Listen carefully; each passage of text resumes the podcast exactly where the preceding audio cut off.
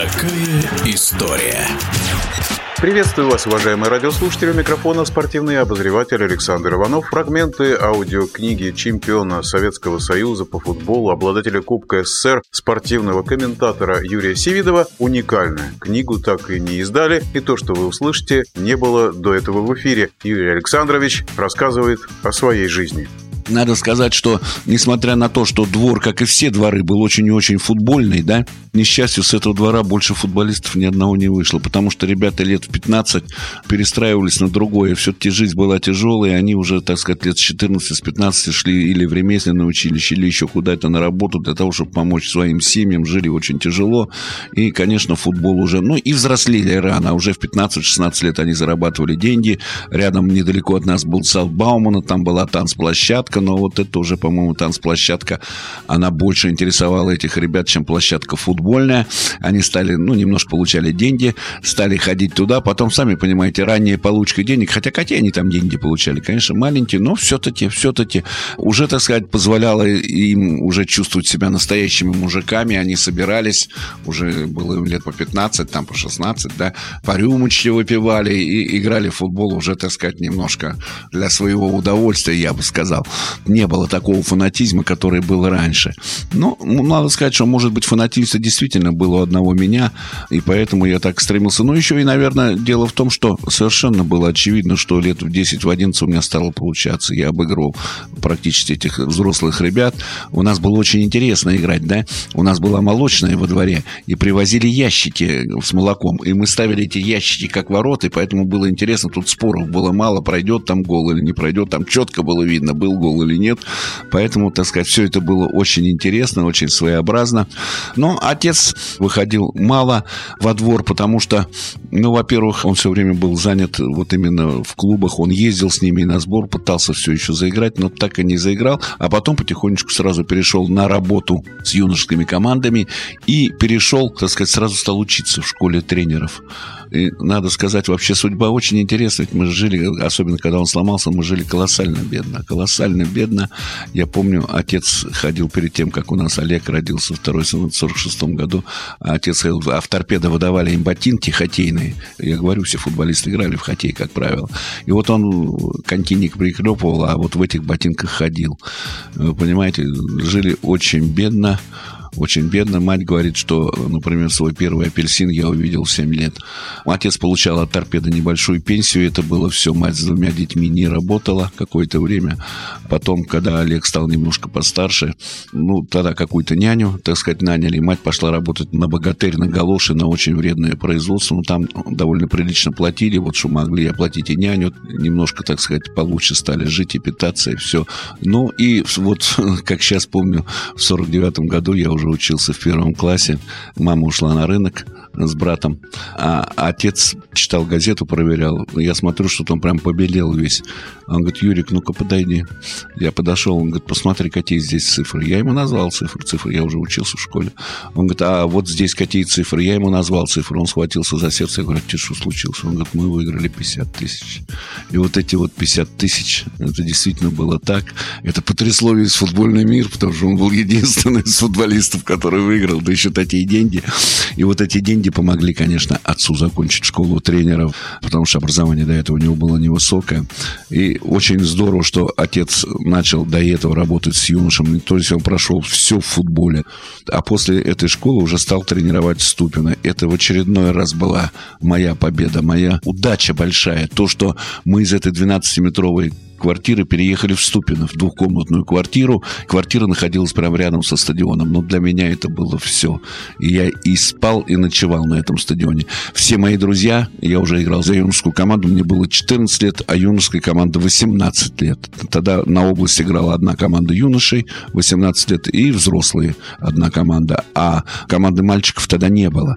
И поэтому мне на 4 года я был младше, но я уже играл, и ведущим игроком там был больше всех забивал. И вот здесь-то отец почувствовал уже. А он в этом же Ступино тренировал команду мастеров, команду класса Б. Она так называлась Ступино. Тогда класс Б был, конечно, очень и очень большой класс, я бы сказал. Достаточно сказать, что в высшей группе играло всего 12 команд, а в классе Б 36 команд. Две подгруппы по 18 команд. И вот в классе Б играли именно и «Нефтяник Баку», и Ереван, и Тишинев. Вы представляете, какие команды играли? То есть столицы союзных республик играли и Таллин, конечно, и Рига, и какая-то команда города Ступина. Но команда города Ступина была очень приличная, она занимала третье место в классе Б. Естественно, конечно, играли не игроки из города Ступина, а играли все москвичи. Москва была всего в 100 километрах, и поэтому отец, тренируя эту команду, привозил очень много, как говорят, легионеров сейчас. Ну, это тех игроков, которые закончили в классных командах. И, что мне нравилось, начал потихонечку привлекать к тренировкам и меня. Я, как сейчас помню, где-то в 14 лет он привлек меня на тренировку. Ну, сначала были обычные упражнения, а потом была двухсторонка поперек поля с переносные ворота. Я забил сразу мяча 3 или 4, и, так сказать, фактически ребята обалдели, можно сказать, просто обалдели. Они смотрели на меня такими глазами, говорят, Сан Саныч, отцу, говорит, Сан Саныч, Юрка-то, он говорит, да я давно смотрю, да, немножко не хватает этого, и этого еще надо работать. Отец, надо сказать, никогда практически меня не хвалил, а все время говорил о том, что... Никогда не говорил, что у меня какие хорошие стороны, а все время говорил о том, что надо работать, надо делать это, надо делать это, надо делать это. То есть всегда относился критически абсолютно. А ребята говорят, ну, так он же готовый вообще. Да нет, какой готовый, еще, так сказать, еще надо учиться и учиться. Ну, вот в таком плане, да. Но смотрю уже каждую тренировку, когда э, я там говорил, вот у меня там школа, у меня это, он говорит, ну ты как-нибудь договорись там со школой, мы же не так часто бываем в нашем городе, а у нас тренировка-то должен быть обязательно. И все, я уже тренировок не пропускал. Это раз, да. Ну и второе, конечно, вот играя за юношей и ездя, я, конечно, быстро повзрослел, тут и говорить нечего. Мне повезло, что эти ребята были на 4 года старше, они уже все работали, конечно, вы сами понимаете, на автобусе 150-200 километров по области есть обычно после игры тогда традиции были такие, они ехали все, покупали красненького, там где-то немножко выпить, немножко это. Но мне, как правило, не, не наливали, естественно, потому что, ну, во-первых, я был совсем маленький, это раз, а во-вторых, они и считали, что тебе еще играть надо, тебе надо себя беречь в этом отношении. Но повезло мне здорово то, что жили рядом со стадионом, все свободное время я проводил там, и вот здесь вот уже отец мне показывал, что вот, вот смотри, вот здесь ты бьешь вот так вот неправильно, вот это надо поставить. Вот я тебе даю э, месяц, чтобы ты вот это поставил и сделал правильно. И вы знаете, что я делал? У нас прямо около дома два дома, они в торец-торец стояли. Эти э, стороны были без окон. Я на них нарисовал ворота, на тех и на других. И вот в одну сторону бью, мяч отскакивает от этого дома, да, я принимаю его на грудь или на бедро и с разворота бью в другие ворота. Вот так часами я мог заниматься, вы знаете. И мне это... Мечи, конечно, у меня уже были в то время, отец меня снабжал. Вот. И э, удовольствие испытывала от этого колоссальное. Вот это, наверное, именно работать одному, работать индивидуально и испытывать от этого удовольствие, вот это, наверное, главное. Я наспор чеканил мяч, я мог держать его больше двух часов. Причем не просто держать в воздухе, а различными частями тела, разворачиваясь, пяткой и так далее. Э, и самое главное, самое главное, я все-таки отлично понимал, мне и когда говорили игроки команды мастеров, которые с отцом играли, я помню такой, ну, лучший игрок, который у него играл, Володя Назаров, вот играл из московского, он играл, был лидер московского торпеда, потом закончил, играл, вот Ступина заканчивал. Вот он мне говорил все время, он бил великолепно, меня все время удивлял его удар, он сам, так сказать, довольно хрупкий был, а бил жестко, резко так. И он мне все время говорил, что, говорит, Юра, вот ты пойми, что, говорит, человек вот без удара нападающий, это все равно, что мистер Шмидт без патронов. Здесь надо пить обязательно э, так, что со всех сил. И вот я набивал эти удары, так сказать, бил, ну и получал от этого колоссальное удовольствие, просто колоссально.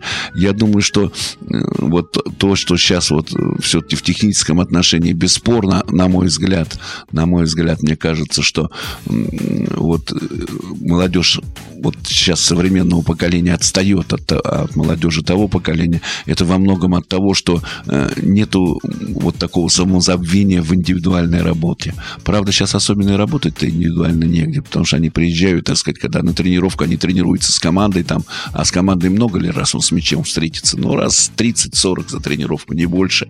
А это надо часами тренировать. А мы тогда во дворе имели возможности. Во дворе было полно где играть, были между домами играли, там в гаражах. Сейчас во дворах, конечно, играть практически негде.